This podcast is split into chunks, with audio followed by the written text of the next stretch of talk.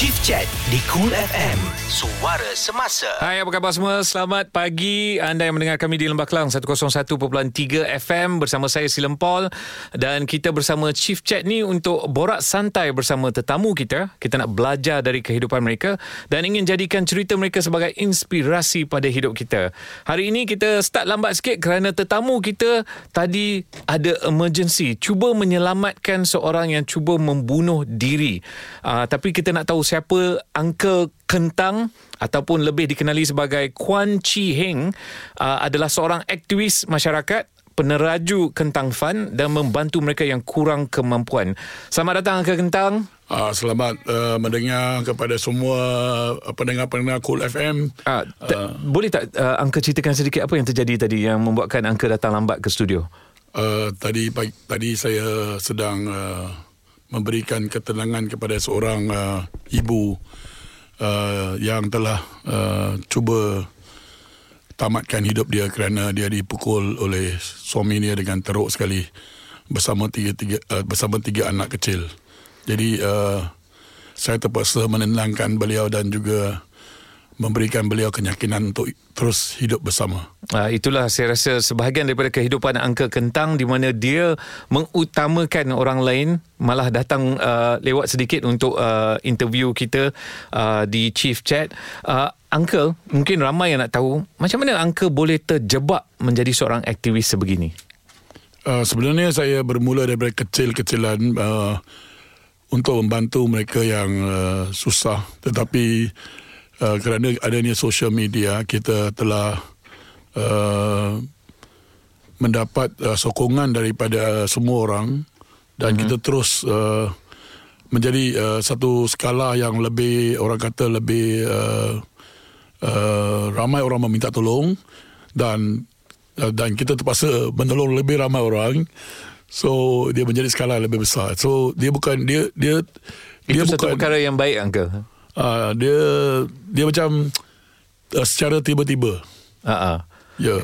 So betul-betul Uncle Kentang menjadi fenomena mungkin dalam setahun dua ni ataupun dah lama dah? Uh, tidak menjadi fenomena pun. Sekarang pun bukan fenomena. Wah. Dia sekarang pun macam orang biasa juga, uh, ada dua kaki, dua, dua tangan. Uh, sungguh merendahkan diri. Mungkin anda yang tengah mendengar ni mungkin ada yang belum mengenali Uncle uh, dengan lebih rapat. Uh, mungkin Uncle boleh ceritakan tentang antara inisiatif-inisiatif yang Uncle pernah buat. Contoh macam pasar sepuluh sen, ambulans rakyat, wen jenazah sepuluh sen. Uh, kita ada, kita bermula daripada pasar sepuluh sen. Dan kita gunakan taksi sepuluh sen. Taksi sepuluh sen ni ialah untuk mereka yang kurang mampu ke hospital, yang mereka perlu naik bas bertingkat-tingkat berkali-kali untuk sampai ke hospital. Jadi kita nampak mereka ni ramai yang susah dan tidak dapat ke hospital. Uh, kalau nak pergi hospital pun naik bas tu kadang-kadang empat jam ke baru sampai hospital. Mm-hmm. Jadi kita, because dia nak tunggu bas datang-datang kan. Jadi kita sediakan taksi sepuluh sen untuk mereka yang tak mampu uh, pergi hospital. Uh, Dan bedu- ramai yang tanya kenapa tak bagi percuma sahaja, kenapa kena ada sepuluh sen, kenapa perlu ada nilai itu? Kita perlu jaga maruah mereka. Kalau kita bagi mereka percuma, mereka rasa rendah diri. Jadi uh, kita bagikan mereka satu maruah diri, iaitu mereka bayar dengan sepuluh sen, mereka tidak ambil percuma. Jadi di sini sepuluh sen tu kan jadi satu uh, simbolik, tetapi nampak kecil, tetapi uh-huh. ia memberikan maruah balik kepada pesakit yang mereka bayar untuk tambang. Bagus tu. Uh, saya ada terbaca satu artikel berkenaan dengan kehidupan uh, Uncle Kentang yang saya akan uh, cerita lebih lanjut sebentar lagi. Cool F M. Satu jam bersama Seelan Paul dalam Chief Chat di Cool F M. Ya, terima kasih kerana anda masih lagi mendengar kami di w w w dot cool f m dot com dot my secara streaming. Dan hari ini tetamu kita adalah Uncle Kentang ataupun Kuan Chee Hong yang merupakan seorang aktivis masyarakat. Uh, Uncle, tadi saya ada ceritakan tentang yang saya baca satu artikel tentang Uncle Kentang, tentang kehidupan Uncle ketika kecil, tentang bagaimana sukarnya kehidupan itu. Boleh tak uh, Uncle ceritakan kepada pendengar Cool F M sedikit sebanyak macam mana Uncle uh, membesar uh, dan apa yang membuatkan uh, Uncle ketika itu yang membuatkan Uncle nak sangat membantu orang? Uh, saya berasal daripada ladang estate Bukit Cermai, Batu Pahat. Okey. Kami tidak ada bekalan elektrik, kami, kami tidak ada bekalan air. Kami anak penoreh. Keluarga uh, besar kan, Uncle? Keluarga ha? besar. Pergi sekolah memang berjalan kaki, tak pernah ada duit beli kasut, tak pernah ada duit beli seluar. Seluar tu londe lah, ikat dengan tali rafia. Uh, beg sekolah tu jangan tanyalah. Hmm. Uh, Malah dalam artikel tu, Uncle, kalau tak silap saya, ada bercerita tentang ayah dan ibu uh, Uncle pergi mencari makanan. Mencari uh, ayah saya, saya memanglah masa mak saya mak saya dia bangun pagi pergi menoreh, lepas tu balik kena basuh baju orang-orang. Saya pun ditugaskan uh, basuh jamban uh, orang orang senang lah, orang orang orang kaya. Uh, saya punya tugas adalah basuh jamban kerana pada masa tu saya tak mahu mak saya basuh lah. Masa tu jamban adalah jamban tong lah. Dia jamban yang berak atas tong, lepas tong tu akan orang pungut, soil soil carrier lah. Saya masa tu Uncle umur berapa tahun? thirteen fourteen. I, I don't want, I tak mahu mak saya basuh lah. Kawasan yang sangat kotor dan jijik. Dan saya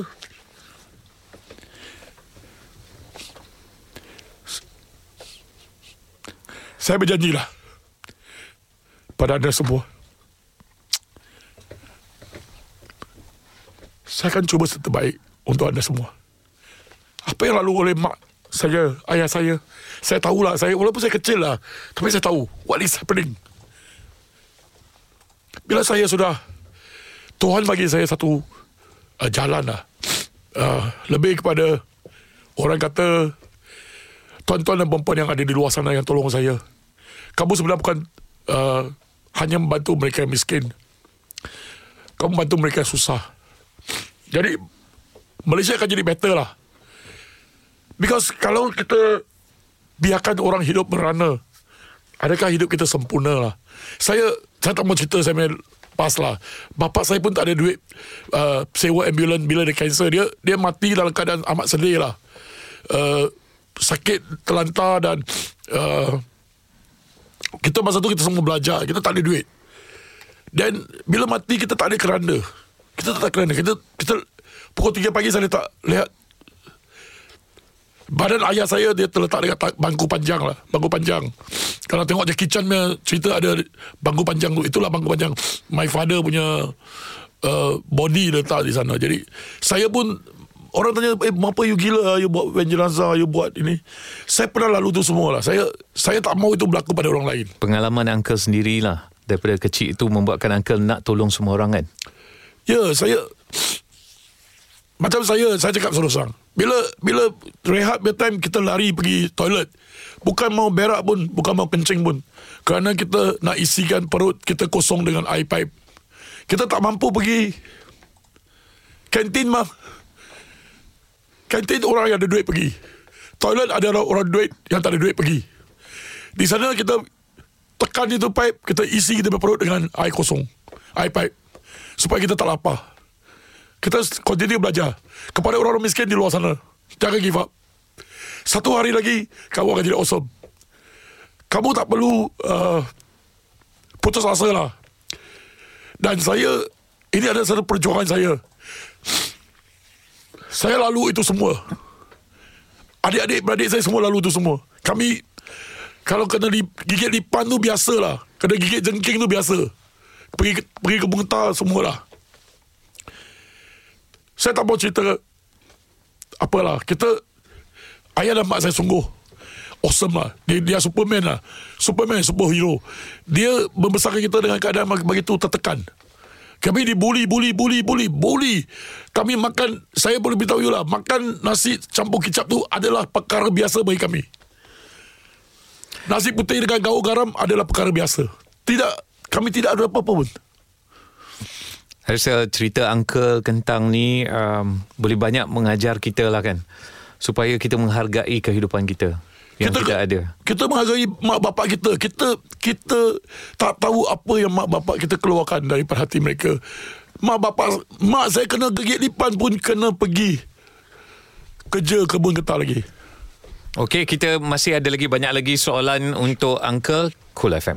Seelan Paul akan berbual tentang bisnes serta gaya hidup dalam Chief Chat di Cool F M. Ya, yeah, terima kasih kerana masih lagi bersama kami di Chief Chat Cool F M, di mana kita berborak dengan tetamu kita untuk kita belajar daripada kehidupan mereka dan untuk kita menjadikan mereka inspirasi untuk uh, hidup kita.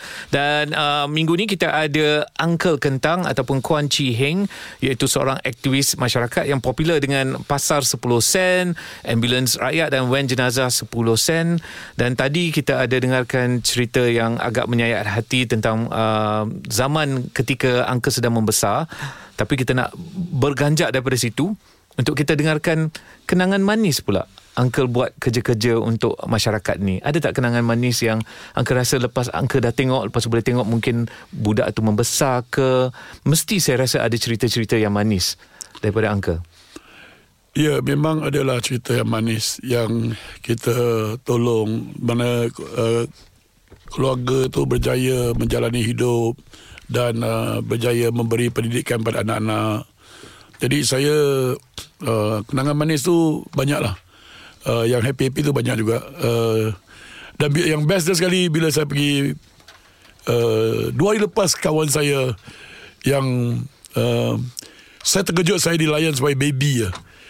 Uh, pegawai kawan? Uh, bekas uh, pegawai polis, bekas bos saya sendiri. Birthday ke, Angka? Tak ada birthday. Saya saya sebenarnya pergi untuk lepak dengan dia untuk uh, kena curut. Tetapi oleh kerana terlambat, saya pergi lambat.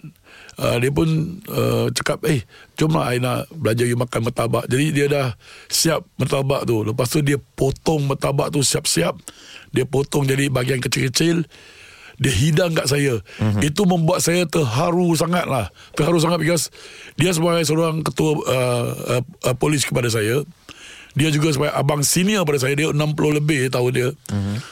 Saya seorang yang agak muda dengan dari compare dengan dia. Dan saya seorang yang uh, rendah sikit daripada dia. Dan dia bagi saya satu kepuasan hidup. Saya saya terkejut dengan, saya terharu dengan dia punya... Automatik dia dia potong mertabak tu, dia hidang, dia taruh dekat sama dia, bagi saya fork and spoon. Saya rasa, ush, dunia saya tiba-tiba jadi macam sangat indah lah. Saya kerana Uncle sepanjang hari menolong orang, mungkin dia rasa ini masa untuk dia pula menolong Uncle kan. Saya rasa dia tak ada langsung, tak ada terlintas bahawa apa, dia saja automatik. And and saya rasa ini adalah kerana Uh, kita punya perjalanan untuk membantu orang-orang susah. Mm-hmm. So dia pun biasa dengan saya lah, dia biasa derma ikut saya. But I was really, saya really touched by dia punya gesture. And uh, saya tak boleh tidur malam tu pasal saya rasa, mengapa manusia ni ada baik-baik manusia macam ni yang jadikan saya baby tau, baby. Jadi baby tau, tiba-tiba jadi baby. Jadi macam dia pergi ambil uh, uh, dia panggil ambil uh, char kway teow untuk saya. Dia pergi ambil uh, dia order air untuk saya. Saya duduk macam baby lah, duduk betul-betul macam baby. So I feel, oh, oh, damn, damn nice, damn, damn cool lah, damn cool. Uh. Uh, Uncle, tadi kita berborak uh, di sebalik uh, ketika lagu ke udara, dan Uncle ada ceritakan atau kongsikan tentang uh, betapa sukarnya untuk menjalankan semua usaha ni seorang. Jadi memang Uncle ni one man show ke? Uh, tidak ada, kami ada uh, tiga puluh orang uh, pekerja. Uh, full time dengan saya untuk buat medic team dan juga lain-lain. uh, Tapi saya sangat memerlukan Saya sangat memerlukan uh, pendengar-pendengar di luar sana untuk menjadi Y B-Y B kecil. Y B-Y B kecil ini adalah Y B yang bergerak di semua kawasan. Jadi kita ni uh, menjadi orang rujukan, supaya orang susah ni dia tahu mana nak cari orang dirujuk. Dan bila tuan-tuan pergi uh, siasat dan dapat tahu kesusahan mereka, tuan-tuan hanya lapor pada kami. Dan kami akan agihkan makanan ataupun uh, apa-apa juga bantuan yang diperlukan. Dengan ini kita boleh harmonikan Malaysia di seluruh pelusuk. Uh, for for the best of Malaysia. So Y B ni, uh, Y B Y B kecil ni yang Uncle terangkan ni uh, di seluruh Malaysia? Ya, yeah, di seluruh Malaysia. Uh, tak kisah bangsa apa pun kan, Uncle?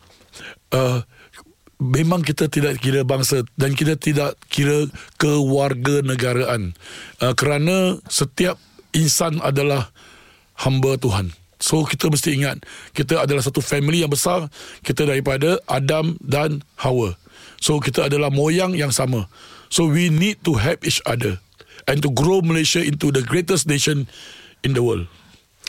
Ah, uh, sungguh dalam apa yang cuba Uncle sampaikan, uh, supaya kita semua membantu satu sama lain. Jangan kita tengok bangsa, jangan tengok kita warga negara apa pun, kan Uncle? Yeah. So tadi saya nampak Uncle bawa empat telefon bimbit.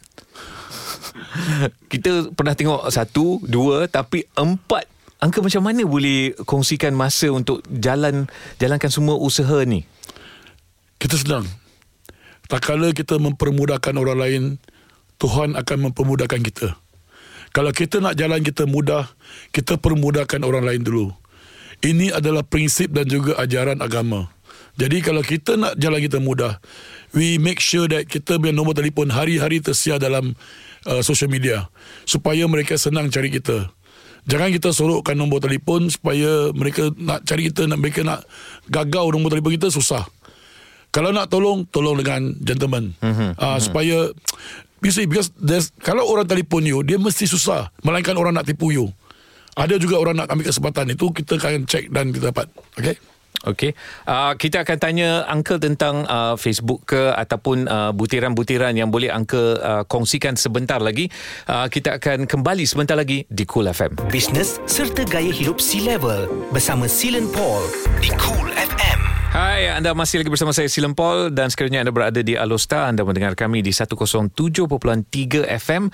Uh, pagi ni kita ada Uncle Kentang uh, ataupun Kuan Chee Hong uh, yang dikenali sebagai aktivis masyarakat, peneraju kentang fund dan banyak membantu uh, rakyat menerusi pasar sepuluh sen, ambulans rakyat dan wen jenazah wen jenazah sepuluh sen.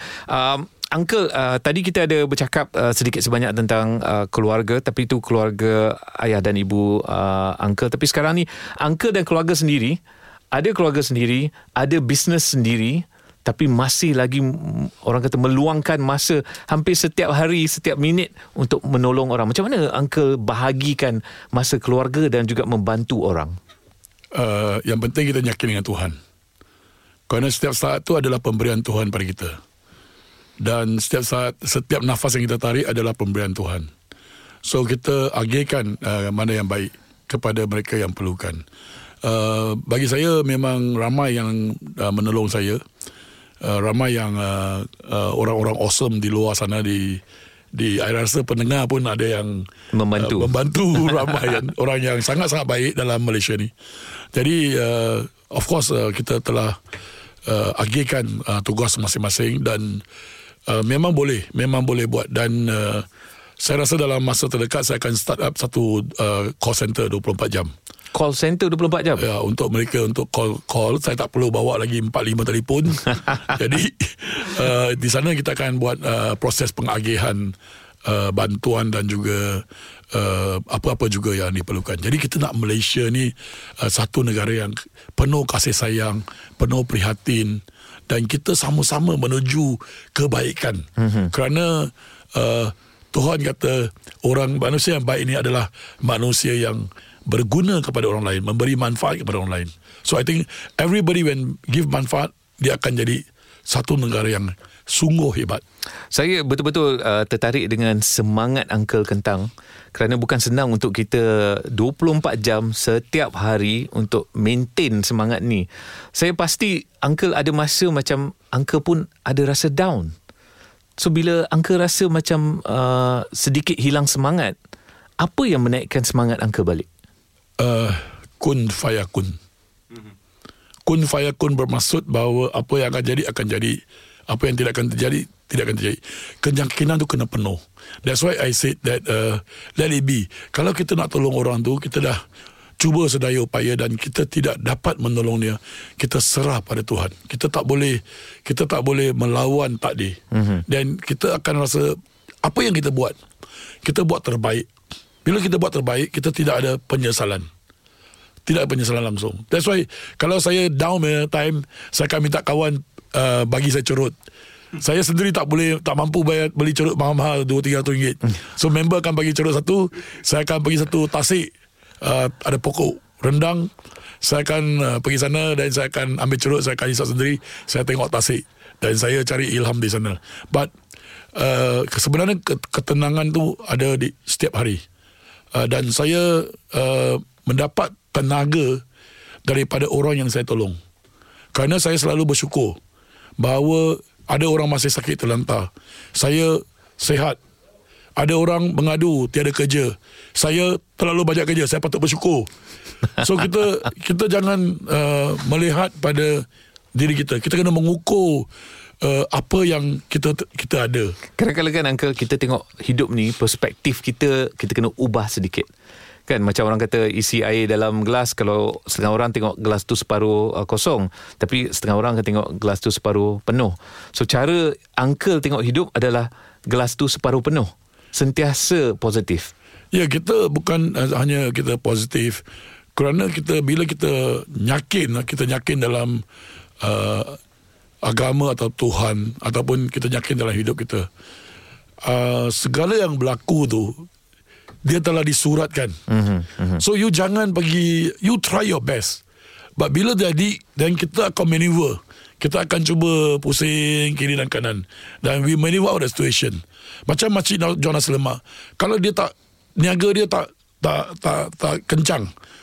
So, mengapa? Kerana dia bila sambal tak kancong. Mm-hmm, mm-hmm. Uh, masuk kancong tu, mendebarkan. Sambal dia tak mendebarkan. Kancong tu bahasa Cina. So saya panggil dia sambal, sambal kancong. Kalau sambal kancong tu, kita makan semua nasi lemak semua, kan? Kalau sambal tak kancong, kita pun. So kita nak cari macam mana kita nak selesaikan masalah. And this can be done with all the Malaysian help. I think setiap anak Malaysia ni, anak Malaysia di di, di bumi Malaysia ni, kita adalah sangat penyayang. Hanya kita kadang-kadang orang yang susah ni, dia tak tahu mana nak minta bantuan. Mm-hmm, mm-hmm. Uh, Uncle ada cakap tentang uh, masalah dengan kes kan. Eh? Mungkin Uncle boleh kongsikan satu kes yang Uncle cuba settlekan hari ini. Okey, uh, saya terima call daripada seorang lelaki Melayu yang menyatakan isterinya sakit kanser uh, tahap empat. Hmm. So tak dapat ambulans. Kami selesaikan dia pada pagi ni. Dan saya sangat gembira. Beliau pun menangis dalam telefon, saya pun menangis sama-sama. This is Malaysia. Fantastic. Sesuai dan uh, sesuai dengan apa yang kita cuba sampaikan dalam Chief Chat, itu untuk menjadikan Uncle sebagai satu sumber inspirasi. Usahawan, pengurus atau anda dah bersedia untuk kembangkan karier anda ke tahap yang lebih tinggi? Dapatkan motivasi anda bersama Chief Chat di Cool F M. Uh, kepada anda yang mendengar kami uh, di Kuala Terengganu, anda mendengar kami di sembilan puluh tiga perpuluhan enam F M. Terima kasih kerana sudi meluangkan masa untuk bersama saya, Seelan Paul, dan juga Uncle Kentang, Kuan Chee Hong, iaitu seorang aktivis masyarakat popular dengan Pasar sepuluh sen, Ambulans Rakyat dan juga Wan Jenazah sepuluh sen. Uh, sepanjang jam ni, Uncle banyak berkongsi uh, cerita kepada kita uh, tentang kehidupan beliau. Uh, dan saya nak tanya Uncle sekarang ni, kita tahu sekarang ni rakyat Malaysia ramai yang mengalami kesukaran. Uh, ada yang uh, baru hilang kerja, mengalami kesukaran dalam uh, orang kata aspek ekonomi masa kini. Mungkin Uncle boleh beri sedikit kata-kata semangat kepada mereka? Uh, saya rasa uh, paling penting sekarang ialah semangat uh, kamu orang. Ramai yang uh, hilang kerja, ramai yang uh, dibagikan gajinya tidak begitu lumayan lagi. Jadi saya rasa uh, kita harus uh, mencari, berusaha uh, mencari uh, pintu lain. Jangan letak uh, harapan pada satu pintu. Kita perlu cari beberapa pintu untuk uh, uh, sambung kehidupan kita. Dan jangan jangan khawatir, jangan risau, kerana ramai yang juga mengalami nasib yang serupa. So yang penting dia ialah semangat kita, jangan luntur, kita tidak perlu give up dan kita berusaha bermacam-macam. Malaysia adalah sebuah negara yang mempunyai banyak uh, peluang. Mm-hmm. Uh, hanya kerana kita terlalu menumpukan perhatian kita kepada sesuatu yang telah pergi ataupun telah uh, hilang. Jadi jangan buat macam itu. Itu adalah uh, pesanan daripada saya. Dan kalau memang uh, kita cari kawan-kawan, kita berganding bahu untuk uh, melepasi jabatan COVID ini. Ini adalah masa untuk bukan nak jadi kaya, tetapi masa untuk bergabung tenaga dan kita sama-sama mengharungi melepasi tahun ini. Saya rasa tahun tahun satu lagi ataupun tahun dua lagi akan uh, kembali sedekala. Tadi Uncle juga ada uh, kongsikan kepada saya tentang satu uh, umpama, iaitu Tuhan tidak akan uh, menduga kita lebih daripada apa yang ya, kita boleh. Tuhan tidak akan membebankan kita lebih daripada apa yang kita mampu tanggung. Itu ayat itu sungguh boleh menenangkan anda semua, dan saya rasa uh, saya pun pakai ayat itu walaupun uh, uh, saya seorang Cina, uh, tapi saya pegang pada prinsip tersebut, dan uh, saya tidak pernah uh, putus asa dalam segala usaha saya, kerana saya menyerah total in total kepada Uh, kuasa Tuhan. Okey Uncle, ini peluang untuk Uncle uh, menyuarakan uh, apa message yang uh, terakhir untuk uh, pendengar Cool F M, dan juga sekaligus memberikan mungkin laman web Facebook ke ataupun nombor telefon Uncle ke. Uh, jangan risau, uh, nombor telefon saya ialah kosong satu lapan dua enam lapan tiga sembilan sembilan sembilan. Saya repeat, kosong satu lapan dua enam lapan tiga sembilan sembilan sembilan. Di luar sana, makcik-makcik dan pakcik-pakcik dan anak-anak muda, kita bersama-sama usaha untuk Malaysia yang terbaik, hidup yang aman, sentosa dan harmoni. Dan saya rasa kita akan bergembira di dunia dan juga bergembira di akhirat. Inilah hidup kita yang singkat, kita awesomekan dia, dan kita saling bantu-membantu tanpa mengira kaum atau fahaman. Terima kasih banyak-banyak Uncle Kentang. Uh, saya agak teruja lah dapat berjumpa dengan Uncle Kentang. Terima kasih atas nasihat-nasihat itu. Saya rasa mungkin hari ini ramai yang tengah mendengar mungkin boleh tergerak sedikit, uh, mungkin mengalami kesukaran, tapi mungkin selepas dengar kata-kata daripada Uncle Kentang, mungkin kita boleh uh, rasa lebih baik sikit, lebih aman, dan mungkin kita akan buat lebih yang terbaik uh, selepas ini. So sekali lagi terima kasih kerana sudi datang ke Chief Chat uh, Cool F M, Uncle. All the best to you. Thank I'm you, sure dengan you. Niat Uncle yang baik ni semua akan uh, terjadi dengan uh, lebih mudah lagi. Terima kasih Uncle, dan kepada anda yang lain, terus saja mendengar kami di Cool F M. Chief Chat bersama Seelan Paul di Cool F M.